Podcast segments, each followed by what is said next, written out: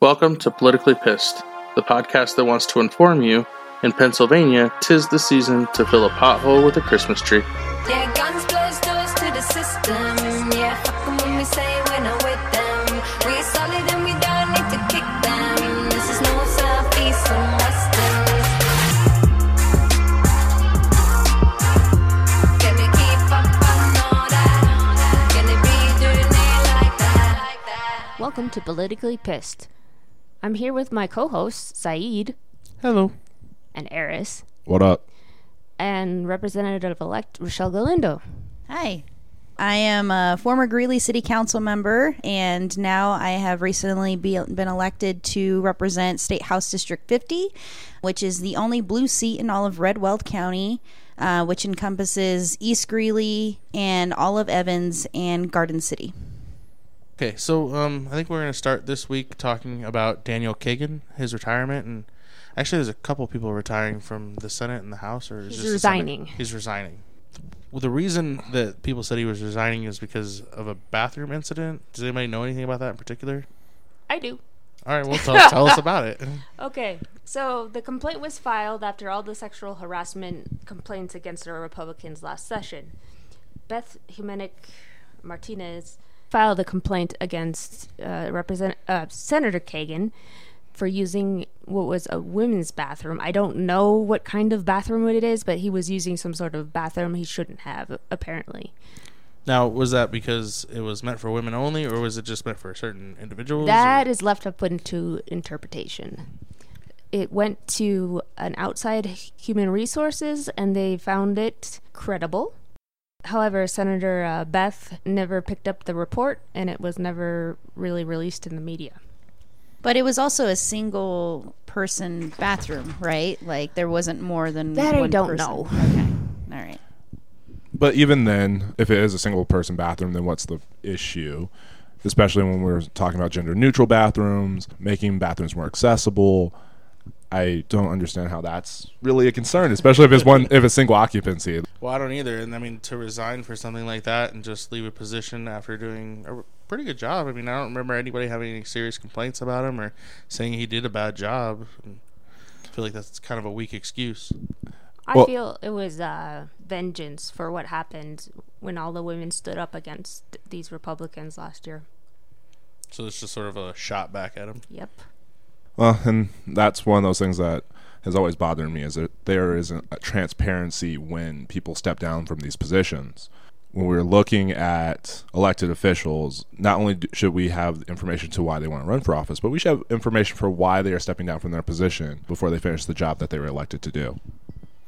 And then looking at the rest of the state, I mean, there's plenty of other senators who are stepping down for various other reasons, like John Kefalas, who is stepping down because he was recently elected as commissioner, and then Matt Jones, Yes. who is also stepping down so that he can pursue a commissioner seat in Boulder County.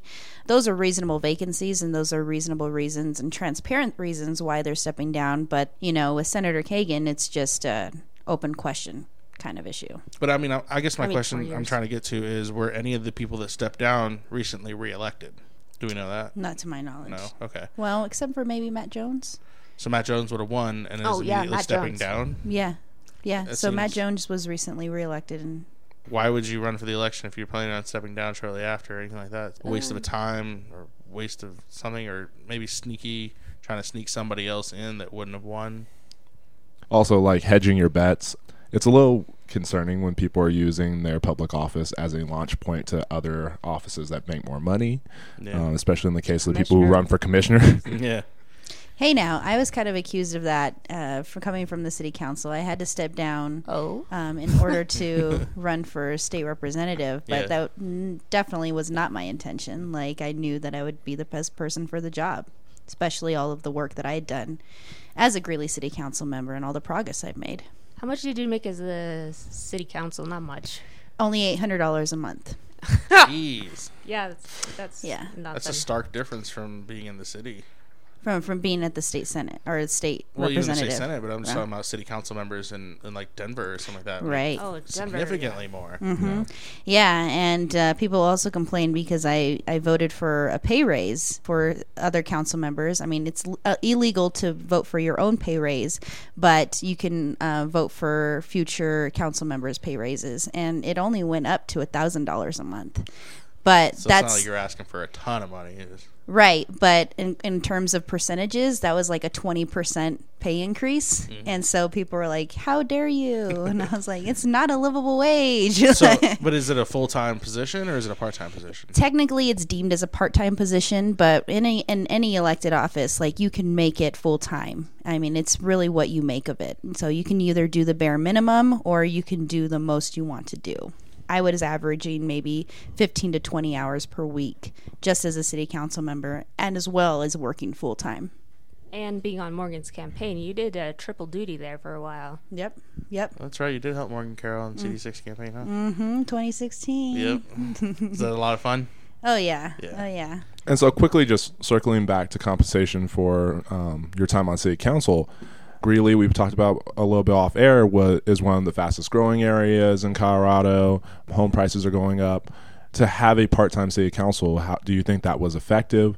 At some point, do they need to compensate their city officials more in order to manage the growth of um, this community? Well, that was one of the reasons why I voted for the pay increase to begin with was to attract more working class people so that they could actually afford to do the job. Unfortunately, in these kinds of elected offices, normal people are just deterred from running for them in general because it's normally wealthy and well connected people and also people who are retired that have the availability to do this kind of work. So, being a working class person, I definitely stuck out in elected office in any public position of public service is there's a huge portion of self-sacrifice that you have to go through. In order to get anybody who's not wealthy and and or old into a position of public service, you're going to need to pay them a living wage. I remember having this conversation with Saeed in his house on Claremont, and those those guys were doing laundry in your house, and they were just saying nobody should be paid any a dime in the government. And you call them troglodytes, and you call them troglodytes. They kind of are Yeah. Like you tried to explain to him how this works and mm-hmm. i was just like i was so frustrated i was just listening and i just was like oh god get him out of here She's referring to I had some friends over that don't really necessarily know the political systems as well. And their idea was that public servants shouldn't be paid anything. They should be people willing to sacrifice their time and everything like that. I said, at that rate, you're only going to get rich people that are going to run everything into the ground, kind of the way it's working. so, yeah, uh, I completely agree with you. I think public officials need to be paid, paid a fair wage for their time. And, I mean, there there's plenty of scrutiny through the media or whatnot to help control some of the behaviors of people. But, yeah, I mean, if you don't pay people, you're not going to get anybody qualified that may know about situations that need to be addressed. That's half the reason why I was scrutinized for voting for a pay increase, which they deemed as a 20% increase, which really it was only $200 more a month, which is not livable at all. And there was a point where I was actually living on my $800 a month because that was my only income. Uh, my only job was as a city council member.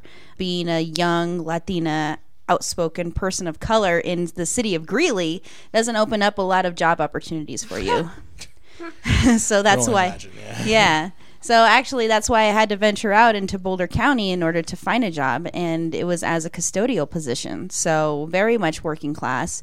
I'm kind of you know happy in the position I'm in going into the state house because being completely transparent as a head custodian in Boulder Valley, I'm only making about thirty-eight thousand dollars a year, and now as a state representative, I'll be making forty-one thousand dollars a year. So it's a pay increase, but it's still not that much. So, state rep salary is 41 Yeah, it was previously about thirty thousand dollars a That's what year. I thought it was before, yeah. So they um, recently uh, voted for pay increases, which I'm sure a lot of them were scrutinized for. Um, and now um, anybody elected in this uh, last election and going into the 2019 session will be pay- making forty-one thousand. So now, does that pay increase extend to aides? Because the other one that I've always complained about is that aides need to have more money too. The people who support your elected officials also sacrifice quite a bit. And if you want to have people who are of color or from other backgrounds not necessarily represented, the first step in the door for a lot of them is as aides or campaign workers. And they, if you can't pay them, then you're getting the same issue.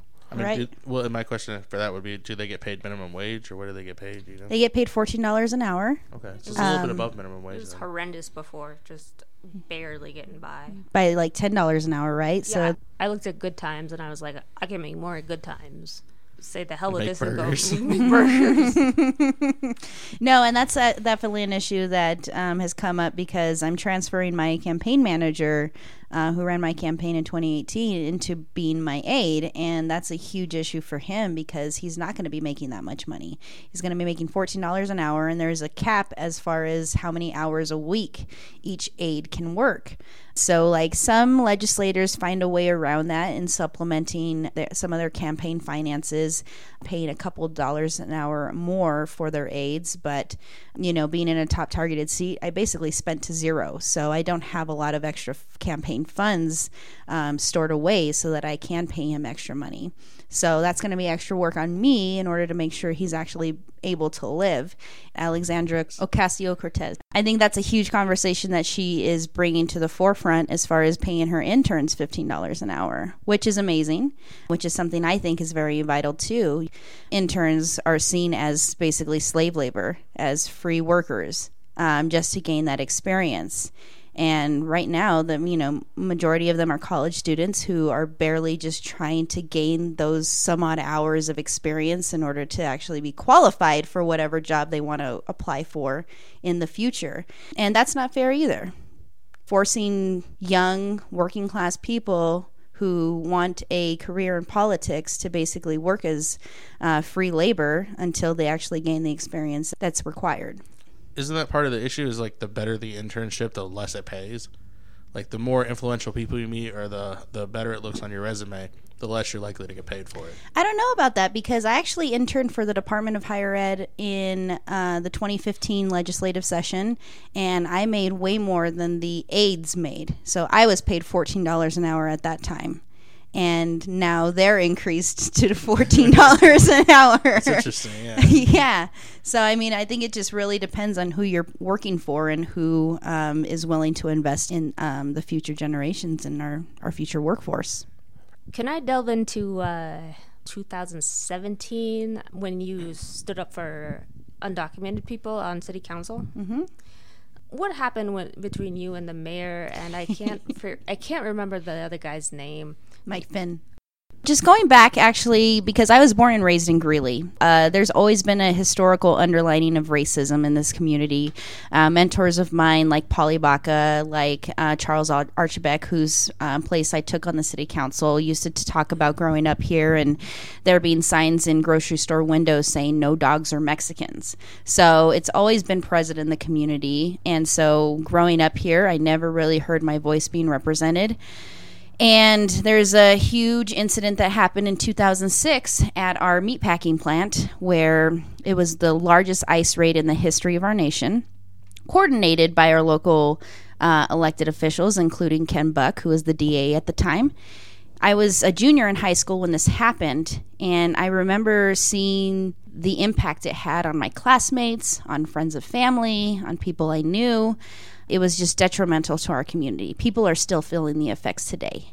When President Trump was elected in 2016, more hateful rhetoric started to come out against immigrants from DC and basically just from the ground up. So, serving on the city council at the time, I wanted to use my position to ensure that that never happened in our community again because it was something that was coordinated by our local elected officials. So, I decided to present a resolution in support of immigrant and refugee residents because I wanted to build that bridge to ensure that these um, residents knew that there was somebody who stood with them. There was somebody fighting for them on the local level. And we needed to build that bridge of trust so that they're not afraid to come to their local government for help with domestic violence issues, with whatever issues they're having. Um, they can trust that the police are going to help them. So I presented that resolution after an incident happened at the Weld County Courthouse, which involved a undocumented man, two ICE agents, and uh, the undocumented man's mother. So the two ICE agents went to his court appearance, tried to take him away. They were not in uniform; they were in plain clothes and the mother had no idea what was going on. She was like, Why are you trying to take my son? And so they got into a scuffle. Uh, one of the ICE agents had actually elbowed her in the eye, and onlookers actually called the Greeley Police Department to come and help. Well, the ICE agents had detained the man by the time that the Greeley police showed up. You know, if they had come when they were still there, uh, nobody really, really would have known who was in the wrong and who was in the right or who these people were because they weren't even wearing uniforms. So that was a safety issue for not only our police department, but for our local community. And so that day, we had a city council meeting, and I was like, I'm fed up with this.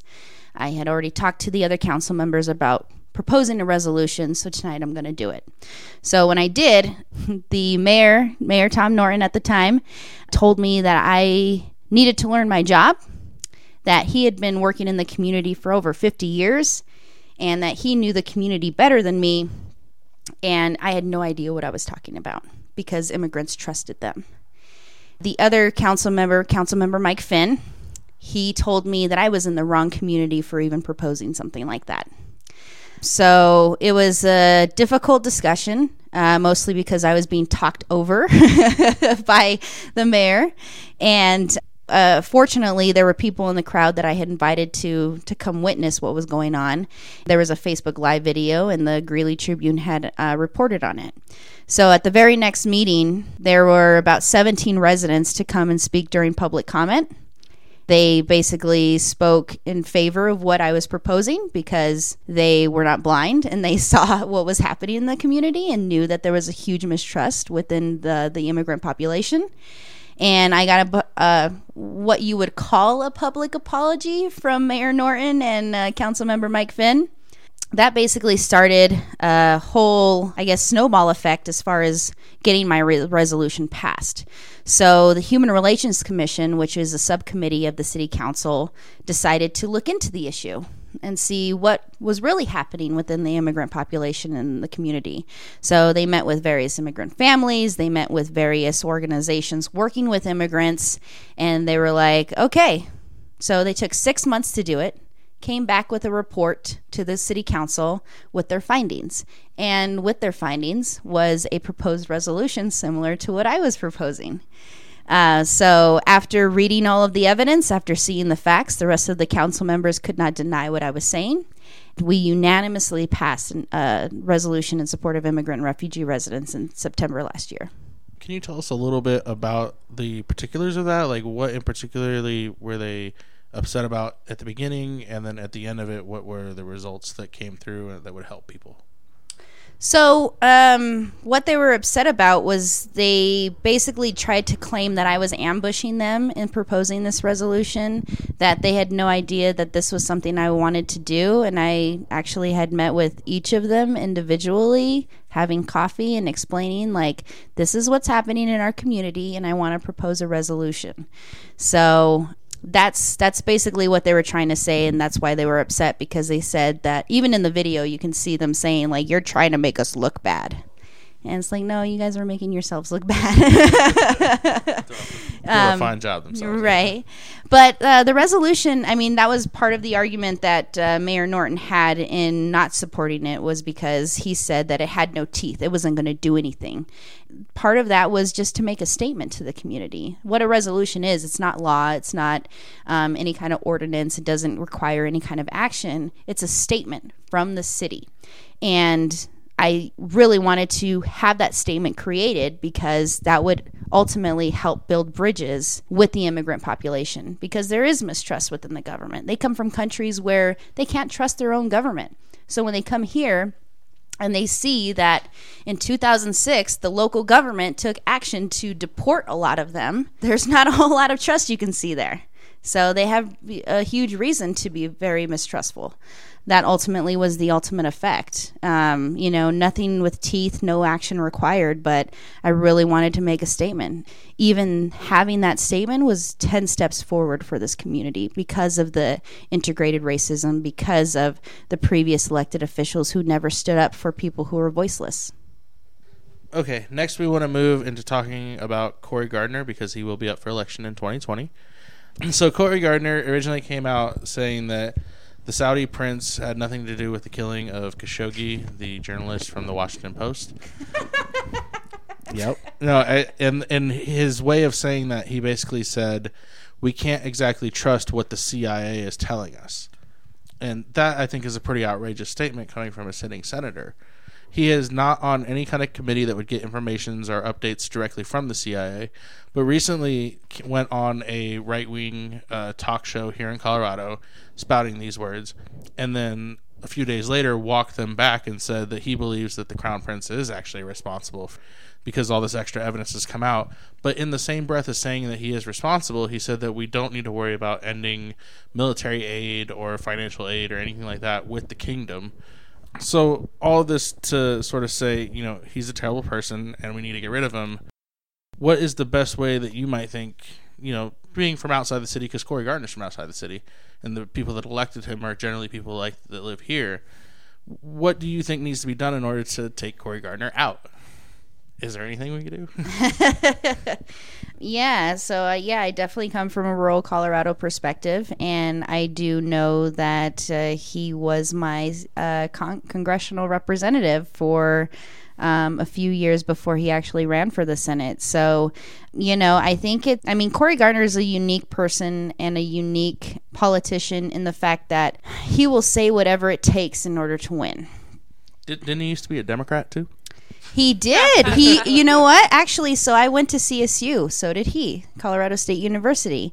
And so John Straayer, who was the political guru who organized a lot of internships to the state capitol, recently retired, you know, used to talk about having Cory Gardner as his student. At the time, he was uh, in he was a, registered Democrat.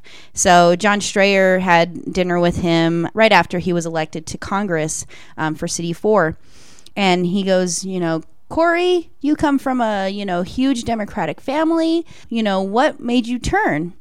And so apparently Cory Gardner replied, "Well, I joined the CSU Democrats, and that's when I realized I'm a Republican." So yeah, yeah. So it's it's just interesting, and uh, you know, people in Greeley and Weld County specifically, I've noticed historically have tend to re-register as Republican, especially people of color, because they realized that that was the only way that they could win. Um, me being a very prominent Democrat here, did not take that route because I was not going to compromise my values in order to win a seat. Um, and that's something you can see with Cory Gardner is he's very much somebody who compromises his values, who will literally say anything in order to win. And so I think that uh, in order to take him on in 2020, um, we have to we have to present somebody who is viable, who um, has already been doing statewide outreach, who has already been involved in various communities, and who has the proven leadership. Now, me personally, I have to say that I've been I've been vying for Crisanta Duran to run ever since she became Speaker of the House. Just because, like, she's an amazing leader. Um, she is reflective of the Colorado community. She's done a lot of work with uh, labor. Um, she's been present statewide. As someone coming from Greeley, I judge statewide candidates by how often I've seen them in Greeley before they decide to run for a statewide office. And Crisanta's been here time and time and time again. She was actually really active in the 2006 ICE raids because she was the labor lawyer for a lot of those union members. So that's that's my little two cents, and hopefully we can convince her to run. So Well, I have nothing personal against Crisanta Duran, but you said you've seen her a few times here up in Greeley. But at the same time, a lot of her constituents in Denver have said that they rarely ever see her. So, I mean, it, do you think she maybe split her time too much, or is she just looking to move forward? I mean, do you think that she actually like is a strong enough leader to hold that position? I think she definitely is. Being in the, the the state house leadership, being the former majority leader, being the speaker of the house, like you have to have a statewide presence. You know, she was working in her district every single day, right? Because the capital is in her district. Her district, yeah. So she, technically, she was very present. she was at the Capitol most every time. I, I give you that. Yeah. Um, but you know, I think that being in those leadership positions, you have to also take a statewide perspective and understand different issues that are going on statewide. And I think she took the time to do that, which I really appreciate. And if you look at her uh, tenure as a uh, leader in the state house, it's pegged to be one of the most successful and the most productive in the history of Colorado. So I think she does have that leadership, and I think she does have that capability to do the work in order to win, especially against Cory Gardner. Oh yeah, most anybody's better than Cory Gardner at this point. So, no, that's good. Any other Um, ideas about who might run? As long as it's not Mike Johnston, I'm good. Oh Yeah, my I'm gosh, with me that too. yeah. As long as it's somebody who's reflective of the Colorado community and reflects our diversity. I can't stress diversity enough. But There's you- there are some people who are quote diverse that I'm not cool not cool well, with yeah, running. that's the other aspect I was gonna say too. Is diversity the only factor we're looking for? We're looking for qualified and diverse. I think Crisanta hits both. Does she? Yeah. Uh, I what are you thinking, Katya? I don't know. You look like you got something. on I your know you got something to say. I like Jena Griswold, but I don't know if she can win the seat. Well, she just got elected to a it different goes- yeah, we office. She's I got to do that work elected, first. yeah. She's I got to do that but first. she's there's something there's a spark in her. I can't Mm. think of anyone. There's a lot of young people now who are coming, like our millennials who are coming up, and I as they should be. and I think maybe one of us, not not the four of us here, but like one of our contemporaries might Generational be. cohorts. Well, and I think Crisanta's young too. I mean, she's under the age of what, 36? 40. Yeah, she's I don't like know how old she is exactly. Yeah. yeah. She's So, thir- um, under forty, yeah. yeah. So I think she definitely has that young perspective. She has that diverse perspective. So I think that she would be um, very good as far as being reflective of our Colorado community. And I think she can get a lot of people out because a lot of people know who she is and she can raise the money, which I think is going to be a That's really true. huge factor in taking on Cory Garner because he already has $2 million sitting in his bank. and so that's gonna that's gonna be ultimately be the deciding factor. You know, this Lorena Garcia. Yes, I don't know her, but I don't know her know her, either. yeah. She came down to Greeley, which is pretty great, but it was after again she decided to run for statewide office. So I'm like, mm, where were you before? Anyway, well, that's a great question to be asking a lot of candidates. Is where were you before this? exactly, and that's definitely something as a Greeley native, as somebody who is very uh, in touch with the political pulse. Like I, I, I take that notice.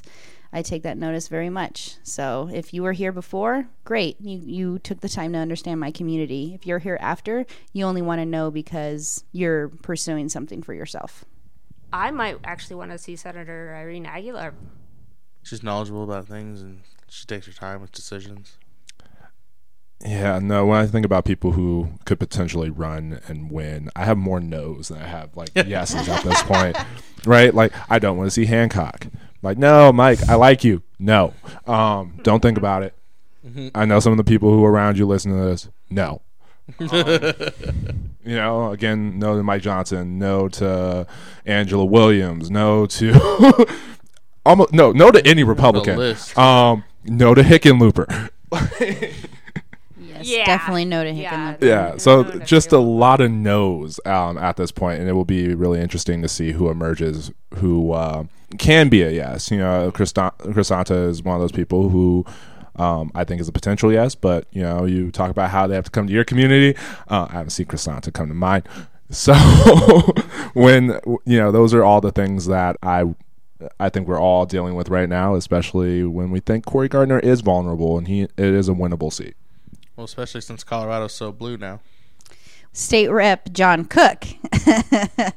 he uh, recently spoke to uh, the Rotary Club here, um, and he said something along the lines of People voted this year as if Trump was on the ballot. And that scares him for 2020 because Trump will actually be on the ballot. And I think that's very good that they're scared. And that gives us that should give us a lot of hope for the potential of how many seats, how many more seats we can pick up, and how much better Democrats can do overall. And so that ultimately makes Cory Garner very vulnerable. Well, I think it's crucial too, almost nationwide, because there's more Republican senators up for election in 2020 than there are Democrats. So we have a better chance of taking everything. Mm-hmm. I think Democrats we need to keep our we need to work harder and keep our shit together more than ever. This is crucial these next two years. We can't afford to screw up. No, it's true, right? Like um, one of those things I always worried about Democrats is the whole adage about Republicans fall in line and Democrats fall in love. And some of the people that Democrats fall in love with tend to be people who can't win or people who just don't necessarily represent the values that the Democratic Party says they hold. And that's always just kind of the pitfall of being a Democrat is there it's a big tent party where there's a lot of pieces that can fall away Well, something and I've always talked about uh, that's the difference between Democrats and Republicans is when Republicans are in power, they use that power and they do as much as they can in the short time that they can in order to push their own political agenda. And the difference with Democrats is like we tend to be scared. We tend to be too scared to act and try to push our political agenda because the Republicans are going to attack us in the next election cycle. That's something that's, you know, I think been very frustrating for my generation in particular because we want to see change. We want that progress to happen. And government is designed to work slowly, but when we have that advantage, when we have those votes, like we need to do something with it. And that's something that I've promised as a candidate to do as an elected official because I don't know how long I'll be in this seat. I don't know how long we'll have these this kind of majority, but I want to do what I can with the time that we have so that I can say I actually did something to help and improve people's lives as opposed to, oh, I just kept my seat. I, I love hearing that because we do need to do some things. But we had Brianna Titone on last week, and she said having a lot of power, there's a lot of responsibility. So that sort of idea of you know sort of pacing yourself and being careful about the legislation you push through. I mean, you're you're more focused on pushing through just good legislation as quickly as possible, then, huh? Well, I want to get the most good done in the time that I have, you know, and that's really what I'm focused on. I mean, of course, we have to work across the aisle. We have to get um, everyone on board. We definitely want to work in a bipartisan fashion, but we also need to ensure that we're doing the best that we can for working families to help them um, have access to the quality of life our state has to offer. If it's doing it in a fast paced way in order to get the best legislation done because we've been held back by kill committees and um, the opposing side, then, you know, so be it. I don't think Republicans will extend the same courtesy, though. Exactly, and they don't. And that's something that I think is the difference. Like Democrats always play it safe, and we need to stop playing it safe. You know, that's why Bernie had such a big influence in the 2016 uh, election. I didn't support him, but I see why uh, his message resonated with so many people because we're sick and tired. My generation, par- our generation in particular, is very sick and tired of seeing people play it safe. Do it because they're not going to hesitate to. Yeah. Um, and you, so you talk about reaching across the aisle, and you talk about having to um, still work with people. At what point do you not compromise? Like, what is your level of compromising with the other side, and um, where do you draw the line when it comes to getting bills passed? I think when it's not in the best interest of people or when it's like extreme partisan issues like, you know, Steve Humphrey, he his district surrounds my district. My uh, HD50 is like the little donut hole within 48. And he never really does anything, but the only bill that he consistently proposes every single legislative session is the personhood bill. Can Can you explain the personhood bill for some of our listeners who may not know? A personhood personhood bill um, would define life at conception, and that's the only issue he cares about. That's fundamentally like destroying abortion, then, Right. because it's the idea of once you're a person, if they kill you, it's murder. It's it Right. would destroy birth control. Yeah, and yeah, it, it's Plan d- B, probably. Yeah, Plan B and um, contraception. hmm that's awful. Sorry, that's all I had to say about that. So that's the only bill that he ever runs every single year, and it's like, okay, like these are partisan issues that have already been decided by the Supreme Court, like stop talking about it. Like let's actually sit down and figure out how we can pay people a livable wage. Let's sit down and figure out how we can actually fund our education system so that we're providing a quality education for all of our students so that future generations have the capacity and the education in order to pursue greater careers so that they can provide better things for our future, better things for our economy, and we're not dumbing people down and have a lack of educated people running our, our, our country. All right, so I guess we can just go into the interview part now. When did you start becoming involved in politics in the area? I got involved in Greeley area politics when I was in high school, actually. I served on the Greeley Youth Commission when I was a junior at Greeley Central. Um, what campaigns have you worked on since then? Like, what's your sort of uh, resume for that? So I got my first job in politics uh, working on the reelection of President Obama in 2012, uh, right here in Weld County. I was actually the campus organizer at the University of Northern Colorado. I started as an intern, and because I was so great at voter registration, they decided to give me a job for the rest of the campaign. And I was like, cool. And that's actually where I learned a great skill set as far as community organizing, engaging people in the political process, all of that kind of stuff. Um, and so when the campaign ended, I didn't want that work to end. So I stayed involved um, locally. Uh, in 2013, the next year, I worked on a local mayoral race. Um, against Mayor Tom Norton. Uh, Was, was that successful? it was not. and then uh, in 2014, uh, the current state rep for House District 50, Dave Young, I worked as his deputy campaign manager um, slash Latino outreach coordinator. And then in 2015, I uh, mentioned before that I was an intern for the Department of Higher Ed during the 2015 session. While I was an intern there, uh, oh, and this entire time I was actually still going to school. So um, the first couple years in my campaign work, I was still at Aims, and then I transferred to CSU at some point. So in 2015, I was actually a senior at CSU and I was interning for the Department of Higher Ed. And that's ultimately when I decided to run for city council. Wanted to take my leadership to the next level. I was pretty frustrated in the fact that I couldn't find anybody else to want to run for office. So I said, I'll do it myself. So I did. I was still a senior at, at, CSU.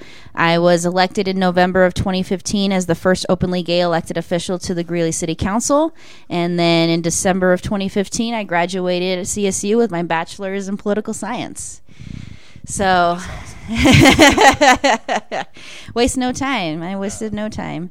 And um, in 2016, I was still working. Uh, I was still a, a, a, city council member, and that's when I got involved with Morgan Carroll's uh, congressional race in CD6. And so I was hired on as her Latino vote director. Let's see, 2017. I didn't work on any races. Um, but I did help a lot with the local uh, Greeley City Council races to ensure that we were getting more friendly faces on the council with me in 2017, actually, the summer of 2017 is when I decided to run for State House District 50 because Dave Young was term limited. Here we are. Now you're representative elect. Yeah. Congratulations. Thank That's you. Awesome. What was your experience like running for city council in comparison to running for state representative? It was very, very different scenarios. Um, so when I ran for city council, um, like I said, I was still a senior at CSU. So people just figured that I was very, very young. Um, I didn't even have a college degree yet. So why am I running? Um, but like I said, it was really uh, out of frustration for other people not willing, being willing to step up and run for office here. So, you know, I had built so many relationships and I had done so much work in the community already with the campaigns I had worked on previously.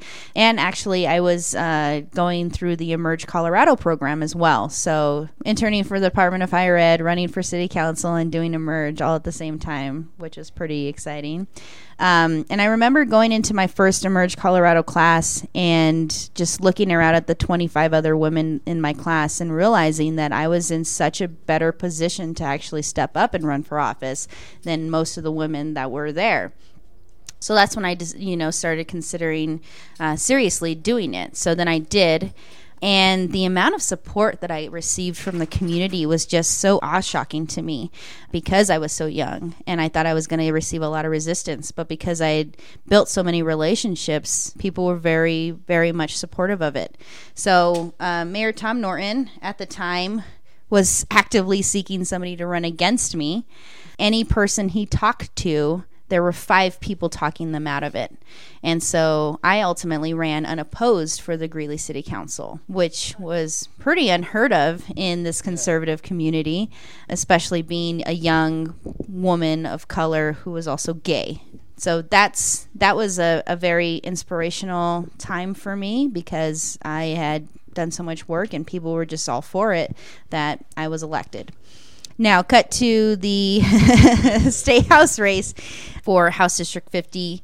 It was a completely different response. Like, uh, you know, I had done so much work on the city council, I had made so much progress already. You know, that's ultimately why I decided to run for. Uh, for District 50 and take my leadership to the next level because even as a minority vote, the only Democrat on the city council, I'd still gotten so much work done.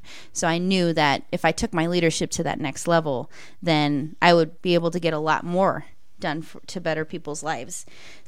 When I announced uh, my run, former representative who held the seat before Dave Young, uh, Jim Riesberg, decided to come out of retirement to run against me because he claimed that because of my youth, because of my diversity, that I wasn't able to win. I would never win the seat, and we were going to lose it. Was was that in the primary or the general? Primary. Yeah.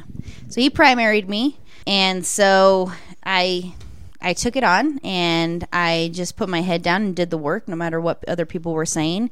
The surprising thing was, you know, the people who actually rallied around him um, in support of him, which was the shocking point for me in that campaign because, you know, I had proven my leadership. I had already been an elected official. I had done so much work in the community, and none of that mattered because this old white guy was deciding to come out of retirement to run, and he was going to be better fit for the job. Sort of a sense of entitlement, right? Right. Something they say that millennials have a lot of, huh? Mm-hmm. Mm-hmm. It's interesting. And my candidacy by itself just was, you know, a, a definition of, you know, effective change, like especially for this community. There had never been a person of color ever elected to a statewide office from Weld County. There had never been somebody um, who was gay and being so young as well. What surprised me is the amount of support that he received. It wasn't as much as me, though, obviously, because I, I came out uh, on top in the primary. And then, so the general, so it was a really competitive primary. And then the general was even more competitive because it was the top targeted state house race in Colorado. If they, if the Democrats were going to lose a state house seat, it was going to be this one um, because it is just so purple, so um, you know unpredictable, and you know me being a candidate, the candidate that I am, we didn't know how voters were going to respond. So yeah, I mean, I put my head down, worked my m- worked my butt off. Um, the entire time that I was running for office, I was also working full time as a custodian in Boulder Valley School District. So I would work eight hours a day, scrubbing toilets, cleaning up throw up, all of that stuff, and then come home and campaign uh, with the little energy that I had. So That's wild. yeah, Well, talk about definitely running on fumes. At the end of your uh, general election, you were neck and neck the first night. Did you have to do any curing or anything like that? I mean, you ended up winning by six percent, which tells me there's probably just a lot of late votes. But you want to tell us a little about your curing process and how that went? Yeah, so I was preparing to do the whole work of curing ballots um, because uh, election night was so close. It took three days for the final results to actually come in, and so um, I was prepared to do the cure, ballot cure, but ultimately I ended up winning by 1,468 votes, which was ultimately six percentage points. There was only about 74 ballots that were out there that needed to be cured, and so there was no way that my opponent could cure those ballots and come up and take the lead at all. And it's funny because I actually served on a on a panel with uh, Carly Koppes, who's the Weld County Clerk and Recorder, last week. And she talked about the ballot curing uh, process and how the cure list is so precious, etc. And so I was like, I am so glad that you brought that up, Carly. I am so glad that you talked about the ballot cure process because I was afraid I was going to need that list, but ultimately I didn't because the results took so long to come in. And she was like, Well, people need to vote early. And I go, No, regular people don't vote early, No. well, especially Democrats. especially Democrats. Again, we've had this conversation. When the black guy's the only person voting early, there's a problem. We've had this conversation. We all vote early, but not everybody does. Exactly. People vote early. Please do. Um, no, and that's that. I knew that this election would come out and come down to the last four days. The last four days, ultimately, those vote turnouts were, were going to be the deciding factor. Because I worked so hard in ensuring that we were getting out that vote, it came out on top for us. Yep, and you got elected. Mm-hmm. Well, let's talk about you being elected and some of your policies and things you're looking to do. um, you had three main ones I saw that people talked about for the most part was education, jobs, and transparency. So I kind of want to cover those three topics a bit. Starting with education, how do you propose to improve education in Colorado, seeing it we're ranked as being one of the lowest in the country as far as public education is concerned? Well, I work in the education system. So I work with educators every single day and I see how much of themselves they put into what they do uh, with the limited resources that they're provided. So I ran on a platform of ensuring that we are providing educators with the resources they need so that we can provide a quality education for all of our students, regardless of the zip code. Now, it's unfortunate that 73 didn't pass because I was really hoping that that would so that the funding issue wouldn't have to fall into our hands, but unfortunately it has. So I'm actually working with CEA to um, figure out ways on how to fund education. I can't talk about that right now, Well, but if you get into the details, that's fine. But I mean, I guess my my question with the funding part is going to be how are you going to deal with TABOR and the Gallagher Amendment with all of that? we can definitely find unique solutions to work around that. Are they legal? They are. They uh, have to be, right? They have to be. but it is something that we're working on. It's one of, uh, I think it's the fourth bill that I'll be presenting because I've officially submitted my three bills that are due on Monday, tomorrow, um, December 10th. But uh, CEA and I are working very hard on ensuring that we are looking to fix that funding problem. Seeing as this doesn't air till Thursday, do you mind telling us your first three? Yeah, I Go can.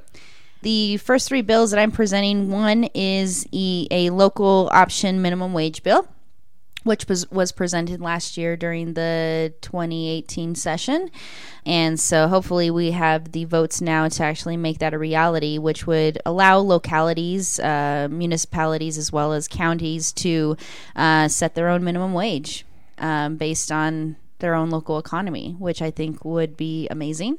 Um, Could they not do that before? No. Uh, Can you imagine? No, I mean, I, well, I, I'd always imagine they can't go below what a minimum wage is set, especially by state or federal level. But to go above that, I didn't think that was an issue. It, it is I guess so. So we have to legislate it. interesting. Mm-hmm. What's number two?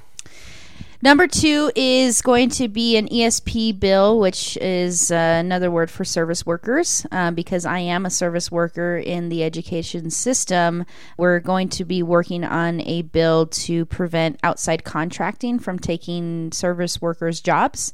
With the exception of, of emergency situations, you know, to ensure that we have enough people to do the work. But um, in non emergency situations, we're going to try to limit the outside contracting so that these kinds of jobs are protected. So is it focusing more on making employees versus contractors? Mm-hmm. Okay. Mm-hmm. And then what would be number three? Number three, I'm actually going to be taking on workman's comp. So, uh, on the doors recently, like I'm constantly hearing about issues that's going that are going on with workman's comp. Either people are not being able to get the coverage that they uh, deserve or entitled to, or people are getting fired from their jobs because they're sitting on workman's comp, getting the care that they need. Um, so I'm going to be drafting a bill that will prevent employers from firing employees that are currently on workman's comp. On the education part, then, how do you feel about charter schools and DFER in particular? And I'm going to go towards Polis and his education policies? Because you're going to have to work with him when it comes to dealing with education stuff. How do you see that going, and what are your plans for dealing with him and that whole situation? Well, I'm a CEA union member. Um, I work in the public education system. So I think that it's important that our public funds are prioritized for our public institutions of education. And so, as far as DFER and uh, charter schools go, Greeley does have a few charter schools. I don't think that that's necessarily the right way to solve our education system. I think that reform need means that we need to um, take our public funds and put it put it into private entities, which is something that I don't think will solve our education issues at all. Um, we need to look at our current system and figure out ways to fix it, and not creating a whole new entity. Well, also, it's one of those things that for me, when you look at charter schools, you're putting them in the hands of the same people who historically have created issues within our public education sector. That's always one of the things. And then, of course, for minority students, a lot of charter schools tend to provide pathways for them to go into the workforce and limit their encouragement and opportunities for things like higher education Mm-hmm. um, and those pathways that can lead to jobs that are supposedly more beneficial and ultimately depending on what they choose to go into net more income um, over a longer period of time without the cost of recertification and retraining all the time.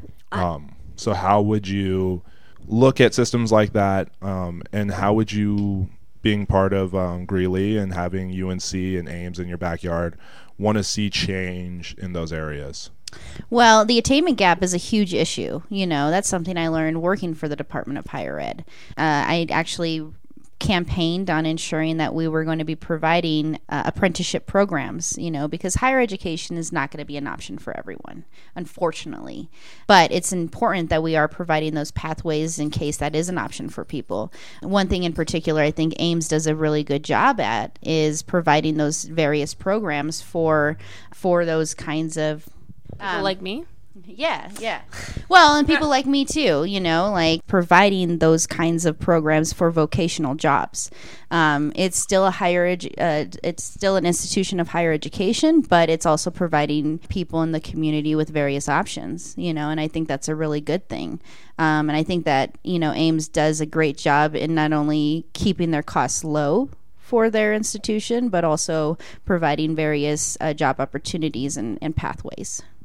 And now I would say that um, a lot of vocational workforce training also doesn't necessarily give people exposure to other areas of higher education that are more useful um, in ways of understanding things like your political system, basic sociology, and of course, it, um, advanced writing beyond what's taught in high school.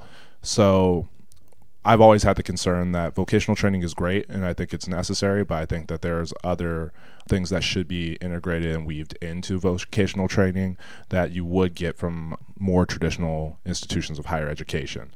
Mostly because, you know, a more informed and a more educated populace leads to a more progressive and is ultimately more beneficial to society.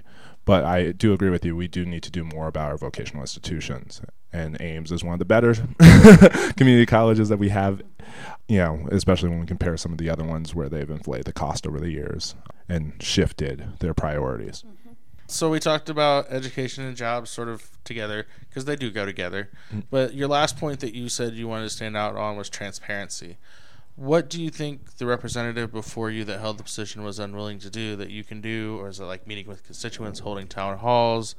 And what are the ways do you feel you need to reach out and engage the constituency in order to be transparent?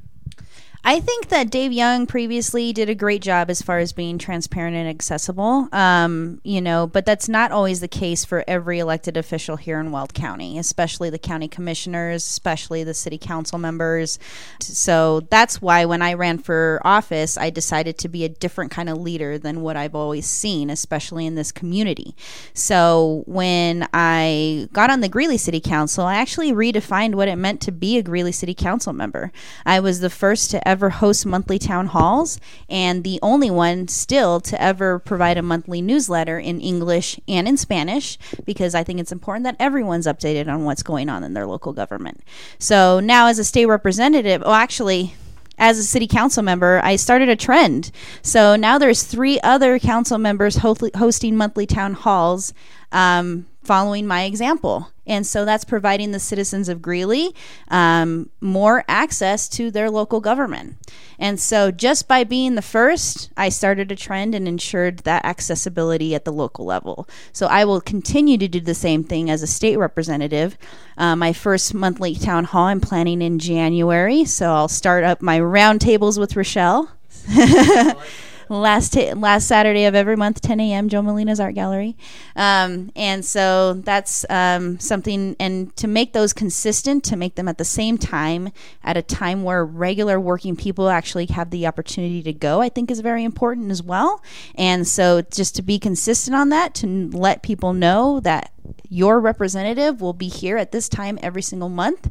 Um, you know, just is inspiring people to engage more and also come and talk to me if they have a complaint or an issue that they want to know about. Well, and I greatly appreciate that you're having it in not a police station or not one of those other institutions that discourages uh, minority participation, unlike some Really of our point. senators, right? You know, we've all met the senator who's like, "Well, it just makes me feel safe," or the representative who says it makes me feel safe. And I'm like, if you need to feel safe from the people that elected you to office, maybe you shouldn't be in office but it does discourage participation when you do those type of things. So having it in an open area that is not related to law enforcement, that's not related to institutions people have issues with, I feel like that's great. And um, also having it at a decent time because I don't know anybody who can show up to a town hall at three o'clock on a weeknight.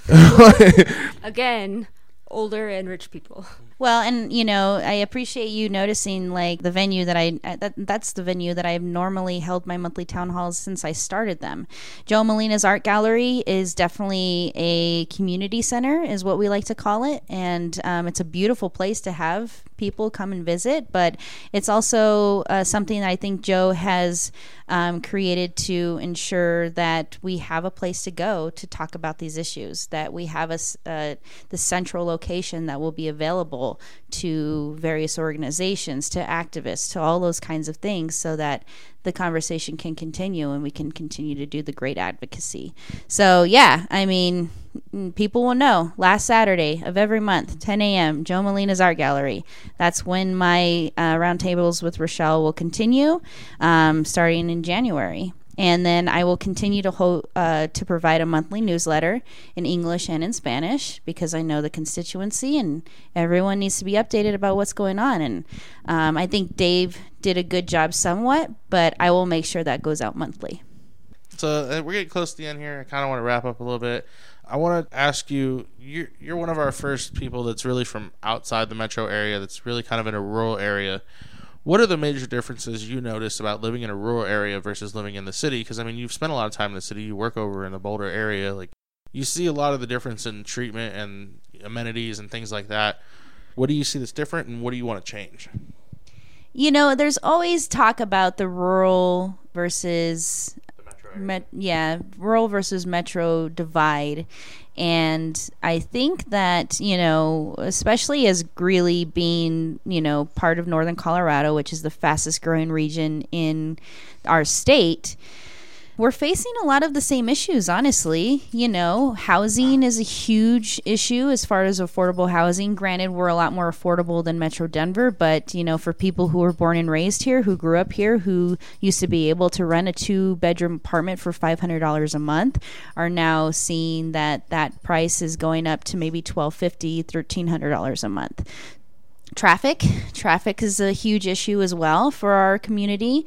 So i remember being able to drive down 10th street and it would take maybe five eight minutes to get from one end to the other. Now it's closer to 15 25 minutes in order to get from one end of town to the other which you know being a greeley native that's pretty unheard of. Like what's happening to our small town?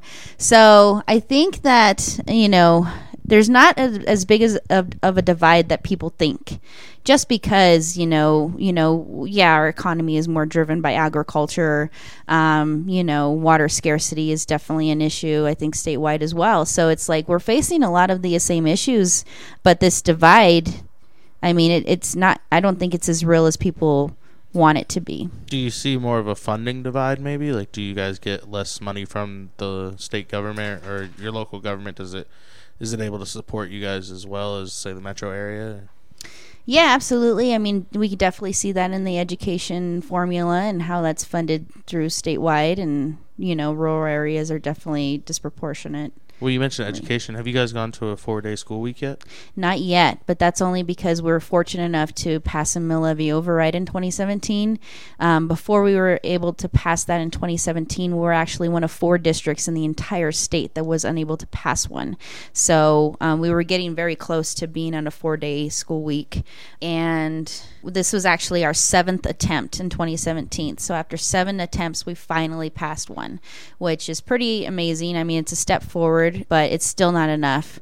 Our schools are still continuing to grow, and our communities or schools are fighting for a very small piece of the pie. So we need to ensure that we're expanding that piece in order to provide a quality education. Do you worry that charter schools will step in and try and fill that void and take the money out of the system? I think charter schools already have. Like we have Frontier Academy here, we have University here, um, we also have Salida del Sol. Now, um, Salida del Sol is actually a bilingual charter school, which is doing great things for our community, but um, they're pretty close to closing soon too. So, Okay, I'm gonna throw out a question here for all three of you. Should and can ICE be abolished? Uh, I'm gonna go with no. It well, it probably should, but it won't because it's part of the Homeland Security bill. I mean, it's meant for immigration issues within the country instead of on the border. There will probably always be an ICE. It's just we need to scale back the sort of scope of it, I guess. this one's a hard one for me, right? Like the United States is a nation of immigrants and those people forcibly brought here and then the people who had their land stolen. So to then prioritize what type of immigrants that we want here is hypocritical on all levels. ICE, the way it operates currently, is appalling.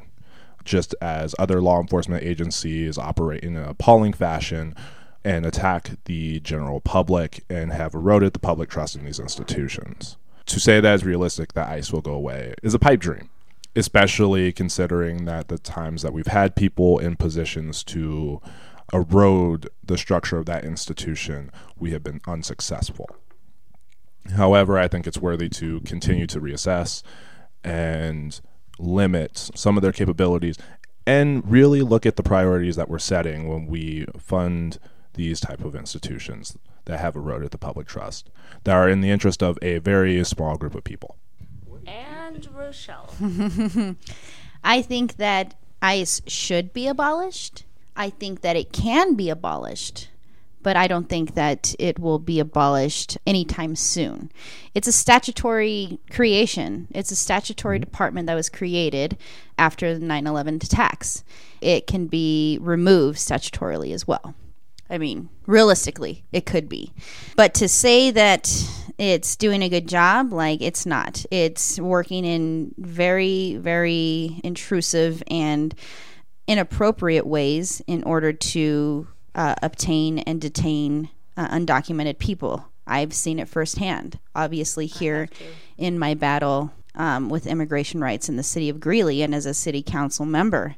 And I have consistent arguments with my police chief, with the sheriff for Weld County, just because they believe that some of the tactics being used by ICE are constitutional and they're absolutely not. You know, in order to obtain somebody, in order to detain somebody, you need a warrant. Regardless, downright, you need a warrant. They don't always have one Or probable cause. But probable cause. And they don't always have it.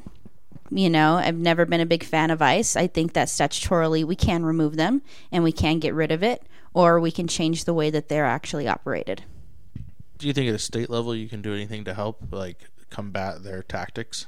Absolutely. We can uh, create state law that can kind of restrict and limit their activities within our state. For example, preventing um, lo- local uh, police departments um, from being deputized as ICE agents and preventing them from doing that kind of work and cooperating with them, of course. So, yeah, I mean, it's definitely a discussion that I've had as a city council member, and hopefully we can continue those kinds of actions at the state level. I will work on your on your next reelection. Uh, I will give you 20 hours a week if you help create a bill to not abolish ICE, but to limit ICE's power. Heard it here. Oh, I've been working with the Colorado Immigration Rights Coalition to see how I can help in any way because I knew that was on their legislative agenda when I talked to them last year. So hopefully that will be a future legislative agenda this year. So I will be an advocate for immigrant rights in any which way I can because they are the most vulnerable in our community. And there's a huge population in House District 50 specifically. And I've always wanted to be a voice for the voiceless. And that's how you make effective change. Yeah, You still got my 20 hours a week. I hear that, and I will hold you to it. Good, you should. Okay. We're going to move to final thoughts. I guess my final thought today is going to be about uh, Polis's transition team. In particular, I want to talk about his uh, taking on Jen Walmer as part of the transition team and sort of his, his approach to education in general. I'm not a huge fan of it. Uh, I feel like he promotes DFER and charter schools in some manners, and I uh, I oppose that. I think we need to focus on good local public schools for everybody, not just certain classes of people. So that would be my final thought. Is uh, I don't like Polis's education policies. Great. No, that's um, a good one. And on the note of education, um, of course, I think I've mentioned this once before, and if not, then I am remiss. The University of Colorado and Colorado State University are both going through their presidential searches. Um, the committees have been assembled, and they are not representative of the people who need access to these institutions. Each president of the university has seen each institution grow tremendously and have, rel- have done a relatively good job. However, it is time for us to have a broader, diverse pool of candidates, somebody who is more about the business of quality education and outreach, and who can still provide the funding support that we need at these um, state institutions. So, this week I would like to say a fuck you to transparency because apparently there's none and nobody wants to actually be out there and say, "Hey, these are all the people we want to interview. These are all the people we actually want." And here's the members of the community who we've selected and the backgrounds of them so you can understand how they are going about making this decision. So, really, the fuck you to transparency has been done by both these institutions in this case, and it saddens me. Michelle Obama. what did George Bush give you? I'm not quite sure that was a mint. It was one from Colorado. It well could be. My condolences to the Bush family, but enjoy, Michelle. So this is actually a an interesting thing because there actually has been something that's been swirling in my mind for the last week or so and it's mostly been around gratitude. You know, people go through everything. There's a lot of things going through people's lives, and we never really know what they're, um, what issues they're facing or what pain they're in, etc. And so I've been looking at my life lately, just you know, being this being the second elected office before um, the age of 30 for me. Um, you know, being able to make history in my community, um, ensuring that we have the leadership that actually reflects it, and then just seeing all of these opportunities and doors opening to help me along that way. Like, you know, I'm going to have to find a place in Denver in order to stay there for 120 days of the year. It kind of fell into my lap at an amazing price and um, amazing opportunities. So just seeing all these things happen. I'm just trying to look around and continue to be grateful. So I think gratitude is my thought of the week. Well, we're gracious for everything you've done and for joining us here today. And that's it for Politically Pissed. Uh, we appreciate your time. Does everybody want to say goodbye? Thanks for having us. No, thank you for having us, and uh, be easy, y'all. Well, thank you guys for coming to my humble home and uh, meeting my dogs and taking the time to chat.